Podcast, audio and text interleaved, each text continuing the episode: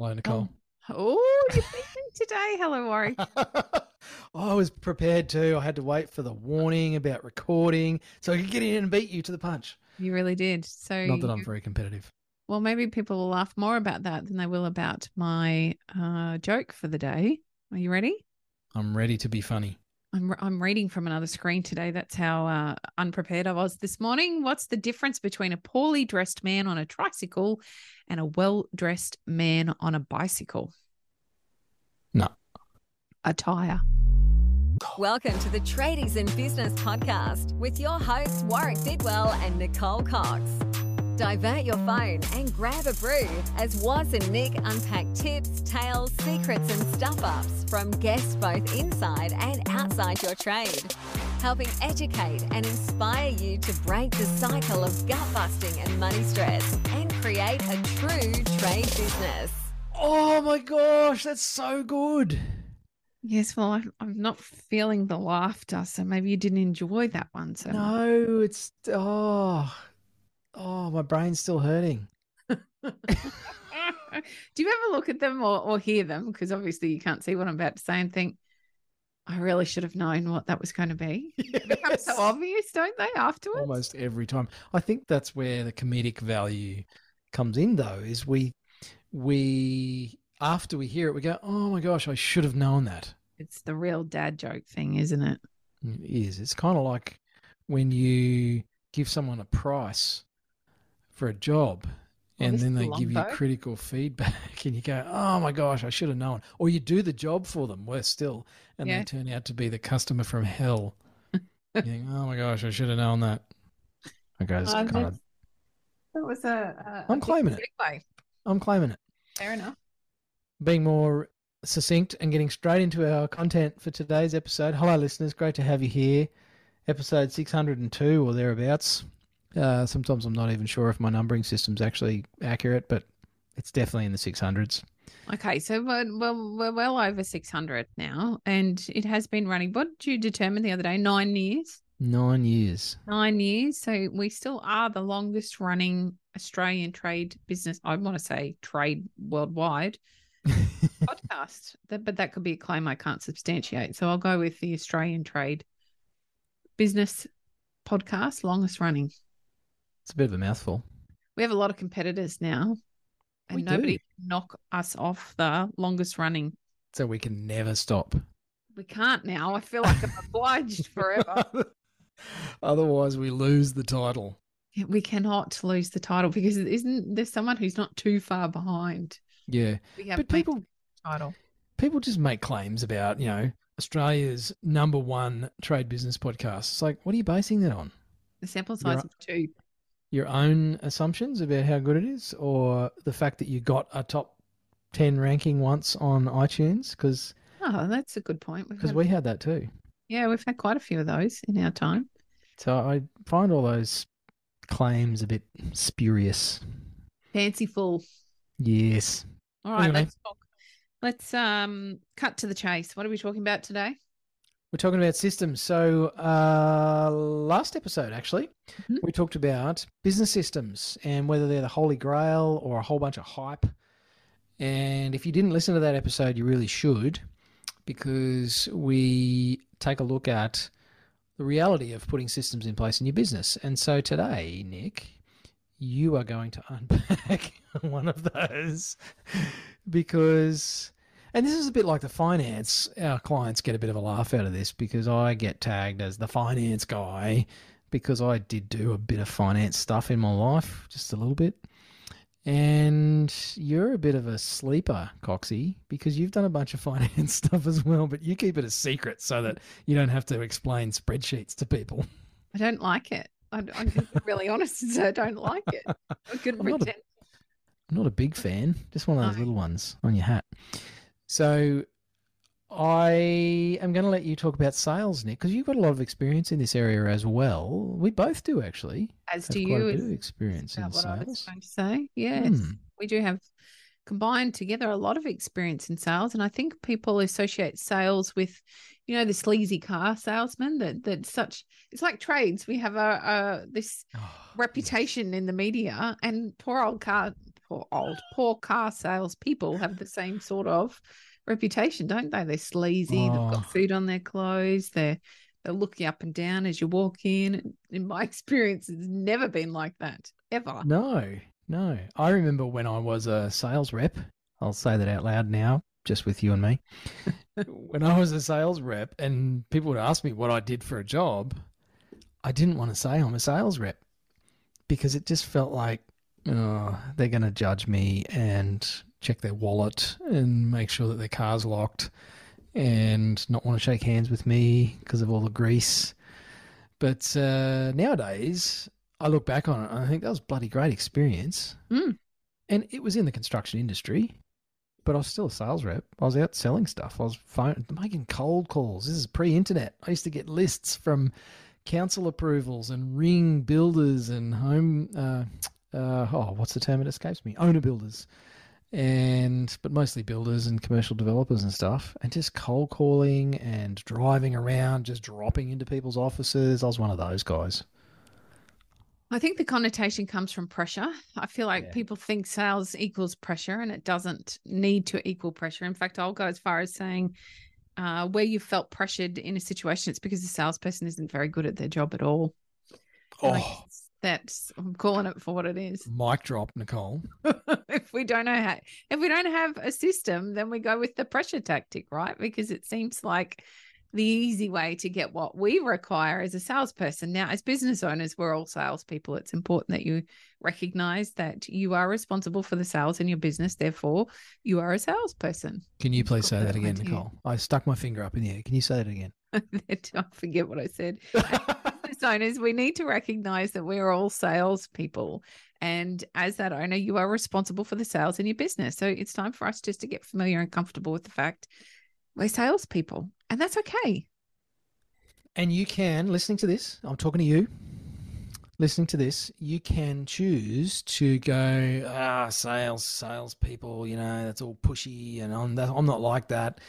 Uh, you can choose to use that as an excuse for not getting better at this stuff. Or you can choose to lean into this, set aside some of your own uh, preconceived ideas, and choose to have a business that makes more money and has more of the clients you really want to work with and more money for your family and more time to go fishing. Like one of our clients shared a photo today, one of our blokes in our tradiepreneur community. it's like, what do you got planned for the weekend, fellas? He's like, it's already started. I'm like, yeah, okay. How come I'm in the office as the coach and he's out fishing? There's something wrong with that picture. We got this around the wrong way. I think um, uh, you're right. Lots of people use it as an excuse because it feels uncomfortable. And I want to let you know, particularly as trades, you don't have to do it yourself. You can have a system and a structure that does it for you. And I guess that's what we're talking about today. And we're not going to give away all our secrets today because we do have some free training coming up at the end of the month for you. As always, head over to tradiesinbusiness.com.au and hit up the um, training tab, and it will give you all the information and you can register to learn how to create your own sales system for your trade business. But today, what we want to do is just really highlight the fact that you don't have to sell to be a salesperson. You don't have to sell to have the outcome that you want in your trade business. You just need the system in place to allow it to happen. And there are three key elements that need to happen within that system so that you get the result that you're after. Um, clients need to know, like, and trust you. We need to be screening. So we're working with the right kind of clients at the right time. And our clients need enough information before we even turn up to site to know what our systems and processes look like to guarantee a better result at the end for both you and your client. So that'll be some of the stuff that we deep dive into in our training webinar. But for today, I really want to focus on what sort of steps there might be in a sales process because it doesn't need to be long and labored either, particularly for a service trade. Where we're talking to builders and landscapers, yes, we need a much broader, deeper sales process. This is the opportunity to educate your clients whilst they're waiting for you to go to site, whilst they're waiting for you to send through your quote or your proposal, which is a whole nother subject. Uh, and as a service trade, we can run a far shortened version of this. Perhaps we can pick out one thing here where I can talk about the education opportunities we have as business owners during the sales process. If you're wondering what the hell just happened to your audio, we're just dropping in here super quick to let you know that Obviously, we do a ton of free content. You're listening to the podcast. We're all about helping trade business owners. We have free stuff on our website as well. And just in case you don't know, we are the founders of Tradies in Business and the Tradiepreneur program. And we have a bunch of ways that we can actually help you in your trade business, whether that is the fact that you're drowning in paperwork, whether you want to 10x your business or something like that. Maybe you just want to take a holiday with the family or stop being so stressed. Maybe get some sleep at night. Mm. I don't know. Any of those things. If you are wanting some sort of change in your trade business, then we've got a range of things that we can offer you. Uh, best place to find out about those is the website. Mm-hmm www.tradiesinbusiness.com.au and like the ball girl or something. That's I know. Terrible. I feel like you know. I'm anyway. Well, more importantly, I think that it's time that will you have the opportunity to hear some of our clients tell you how they have found their opportunity to work with tradies in business. Before we joined the Tradiepreneur community, we knew we had lots of things we should be doing, but we didn't really know what they were. We were completely overwhelmed with running our business. Since we started with Nick and Waz, we've been able to implement some strategies that have helped us achieve uh, more than 15% turnover. We've seen a net increase of up to 20 25% per month in net profit. Tradies in business have assisted us with having directions and goals. And that we can actually achieve anything we set our minds to. We just needed a coach in our corner to tell us that it's all possible. Mm. I heard a quote once. I love these little quotes because they're great reminders of bigger principles that sit behind them. Mm. And the, well, it's an axiom is probably the technical term. I'm an old school stickler for language. So it's an axiom. Go and look that up, people, if you really care. An educated client is an easy client. So true. And yet, you and I, Nick, see many, many trade business owners, hopefully not you listening to this, listener. I wish I knew everyone's names. That'd be a long episode, wouldn't it? Going through probably... thousands of people's names every episode. We just got out a mirror and quoted like five names. Surely we're bound to bang on someone, and everyone feels really excited. I'm talking to you, Ryan. So, Ryan, if you're listening, send us a message. Uh, so, an educated client is an easy client, and you and I see lots of trade business owners that they they they're like puppets. I'm picturing a marionette, the little wooden doll on strings. Mm-hmm. The customer has hold of the wooden cross at the top, dangling your arms and legs up and down, saying, mm-hmm. I want a price for this. And you say, Oh, okay, yep, no worries. And uh, when are you home? I'll come and do a quote. And you race to site and you measure up and then you prepare a price and you give it to the client and then you hope. Mm. And so, how well educated is that client about you, about your point of difference, about how to choose a glazier, a plumber, an electrician, whatever your trade is. How well educated are they about industry requirements, about insurances? Uh, nothing, zero. The only education that client has got, you don't even know about.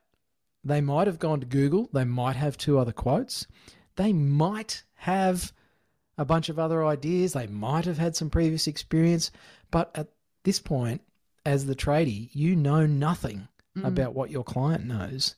And Nick, I think rather than try and figure out what they know necessarily, although that is part of uh, part of the sales process that we teach, I think one of the easiest ways is just to do what the government and and the powerful elite do, and just brainwash everybody. it works really well. Educate them proactively. Teach yeah. them what they should know, and then you're in the know yourself. Because if they've learned from you, then you know what they know as the client.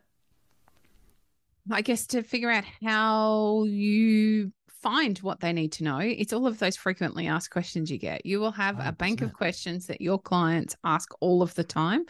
That's the information they require during your sales process. Or there'll be a part of the job that comes unstuck every time, or there will be a frustration point you see time and time again that forms part of your sales process with your education. And this can look like just one email or one text or a couple of emails if you've got a lot of information to go out, uh, a page on your website. So they've got an opportunity to read that before they book. There's lots of ways you can put this together. And those education points are realistically about saving you time and effort.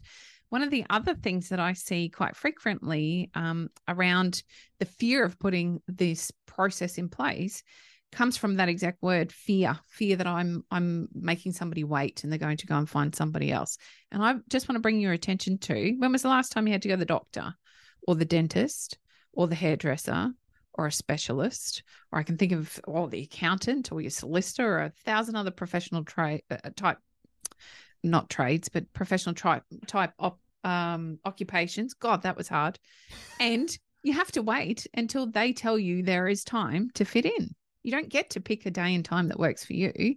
And is that upsetting to you? No, because that's just the way it is. And I think as trades, because we're constantly chasing that next job, or it certainly feels that way, we're often coming from a place of fear. And so we tend to drop everything and run out and do the quote straight away. And in actual fact, you're reducing your capacity to have some kind of sales process. And again, please, if you're a service trade and you do need to go on an emergency call out, this does not mean that you don't have the opportunity to have a process in place so they get some of that education beforehand. Um, and it's it's your opportunity to educate them, reduce friction, stop some of the problems that constantly evolve and come up for you, and have a better outcome at the end that hopefully leads to a great Google review. It's really mm. quite simple. It's a bit of work to put it in place, but once it's done, it's done. Yep. And yeah, we talk about sales, and there's a lot of language in sales about getting people over the line. And you and I even use that languaging. It's just old habits, I guess, as well. And the the secret sauce within a great sales process, maybe we should call it a buying process, is that mm-hmm. customers or clients actually buy from you. They make a buying decision themselves, and they are way more committed to that than oh, not getting tricked into things, Coxie, but I've done this. I've had a, dare I say, a slick salesperson, and they they infected my brain with FOMO and all sorts of other things, and it's like, oh, oh, oh yeah, all right, I'll take it. And then afterwards, I'm like, damn it, I should know better. I used to do this stuff for a living. I still do, to be honest. We're business people, as mm. you said earlier in this episode. Mm-hmm. Uh, but where I've made a buying decision, you know, I've done the research, I've been given information by a business. It's it's not the tactics; it's just the support mm. and the content. And there's a process, and I know it, and I can see what they're doing, and I feel like I'm making an informed choice and so I have absolutely no doubt about the purchase that I've made. I'm 100% happy that the price was right, etc. Even if I find a cheaper one, it's like, ah, uh, you know what? I felt really good dealing with that business. Confident. 100%. Makes That's a big the difference. power of a process. So maybe processes are a bit sexy. Maybe having these systems in your business is the holy grail. I don't know. You be the judge. What do your results currently look like? Would they benefit from putting something in place around your buying system or your sales system? Do you have an opportunity to make a few tweaks?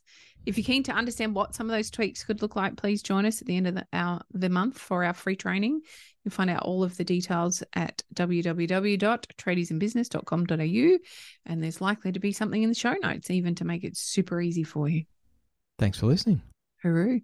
You've been listening to the Tradies in Business podcast with Warwick Bidwell and Nicole Cox. Find out more about today's guest, tools for your trade business, and other cool stuff at tradiesinbusiness.com.au.